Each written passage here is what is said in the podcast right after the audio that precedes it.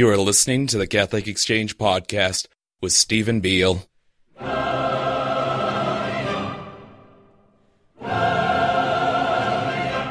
Hello, this is Stephen Beale, one of the weekly contributors at CatholicExchange.com. I'm pleased to share with you today a short reflection I have on uh, St. Athanasius titled Christ Inescapable. let us begin. One way or another, Christ will find us. So St. Athanasius seems to suggest in an intriguing passage near the end of his classic on the Incarnation, which was written in the fourth century to defend the Orthodox teaching on Christ against heretics like Arius. In a way, this was the whole point of the Incarnation, according to Athanasius. He writes as follows The Word of God thus acted consistently in assuming a body and using a human instrument to vitalize the body.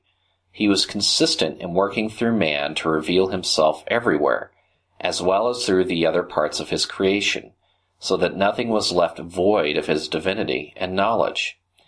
For I take up now the point I made before, namely that the Savior did this in order that he might fill all things everywhere with the knowledge of himself, just as they are already filled with his presence.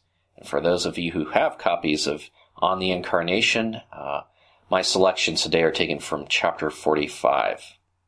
Now, for Athanasius, the above quotation fulfills scripture, particularly Isaiah 11:9, which tells us that the earth shall be filled with the knowledge of the Lord as water covers the sea. Now, Athanasius offers several examples of what he means. I'll paraphrase a few of them here. Do you admire the heavens? Well, their order reflects the wisdom of the Word of God. Do you respect only the power of fellow human beings? Well, no one's power can be compared to Christ's. Do you fear demons? Christ cast them out. Do you worship the waters, as some in the ancient world actually did? Well, Christ walked on the water. Even in hell, an ancient Greek or Roman could not avoid running into Christ, according to Athanasius. As he puts it, if he, that being an ancient Greek or Roman, has descended to Hades and gazes in awe at the heroes who have descended there as if they were gods, yet he sees the fact of Christ's resurrection and the victory over death, he will conclude that even among them, Christ alone is the true Lord and God. So here again, we find the scriptures being fulfilled. As Psalm 139 8 declares, If I ascend into heaven, thou art there. If I descend into hell, thou art present. If Christ can be found in the extreme poles of the created world, that is heaven and hell, he can certainly meet us anywhere in between. And here's how Athanasius concludes. For the Lord touched all parts of creation in order that no one might be any longer deceived, but might find everywhere the true Word of God. So the human being, henceforth closed in on every side and seeing everywhere, that is, in heaven, in hell, in the human being, the divinity of the Word unfolded over the earth, is no longer deceived concerning God, but reveres Him alone. So, like the shepherd in the parable of the lost sheep, Christ will find us one way or another. No matter what error you might find yourself in, whatever you idolize or idealize, there Christ will meet you and show himself to be greater than the false image or ideal that you worship. Now, Athanasius's list of examples might seem a bit antiquated today. After all, astrology isn't quite the religion it once was, and there seem to be few water worshippers in the West today. But we can easily approach his method and apply it to contemporary times. I'll give you just a few examples here. First, do you respect only human wisdom? Well, it's hard to think of a greater philosopher. And by the way, philosopher literally means lover of wisdom than Plato or Aristotle. But how many Platonists or Aristotelians are running around today? Chances are the few people who would call themselves a Platonist or an Aristotelian are probably Christian academics anyway.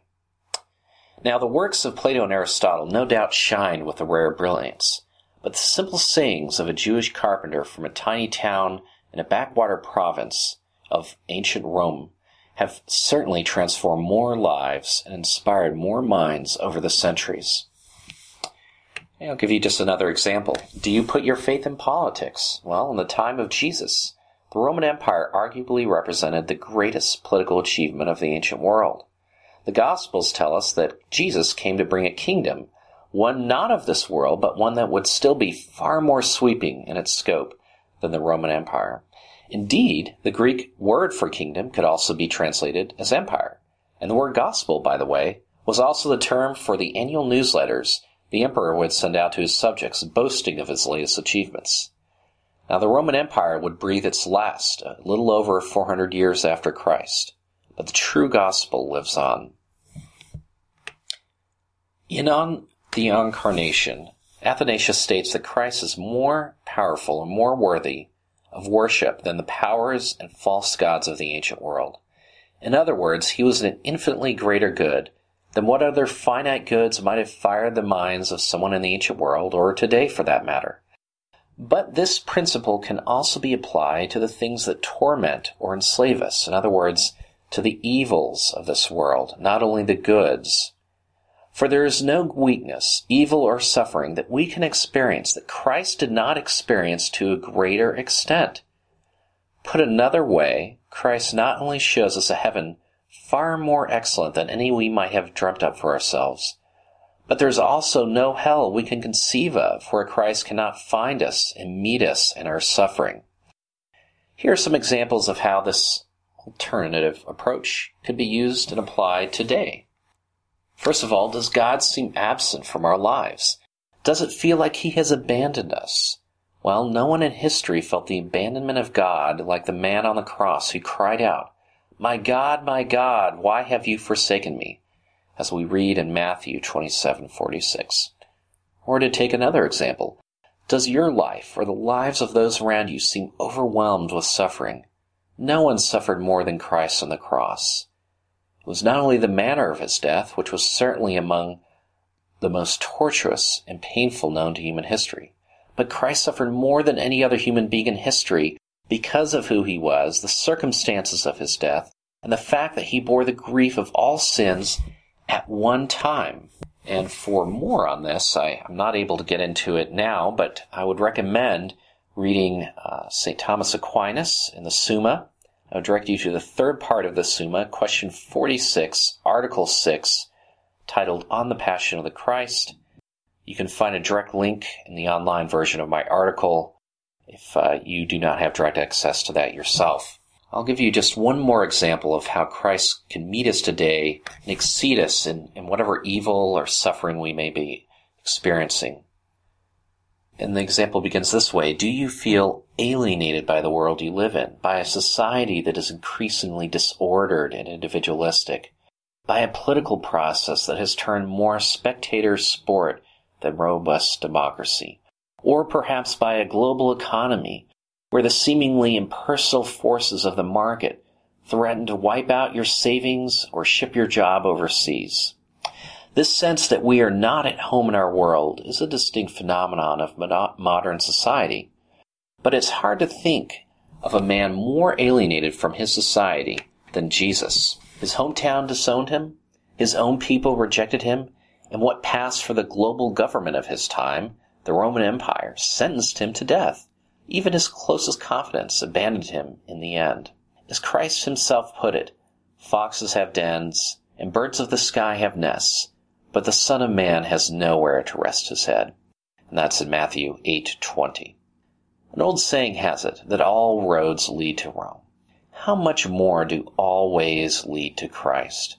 As Christ himself said, I am the way, the truth, and the life.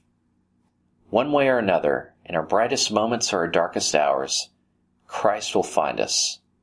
The only question is whether we will be ready to receive Him.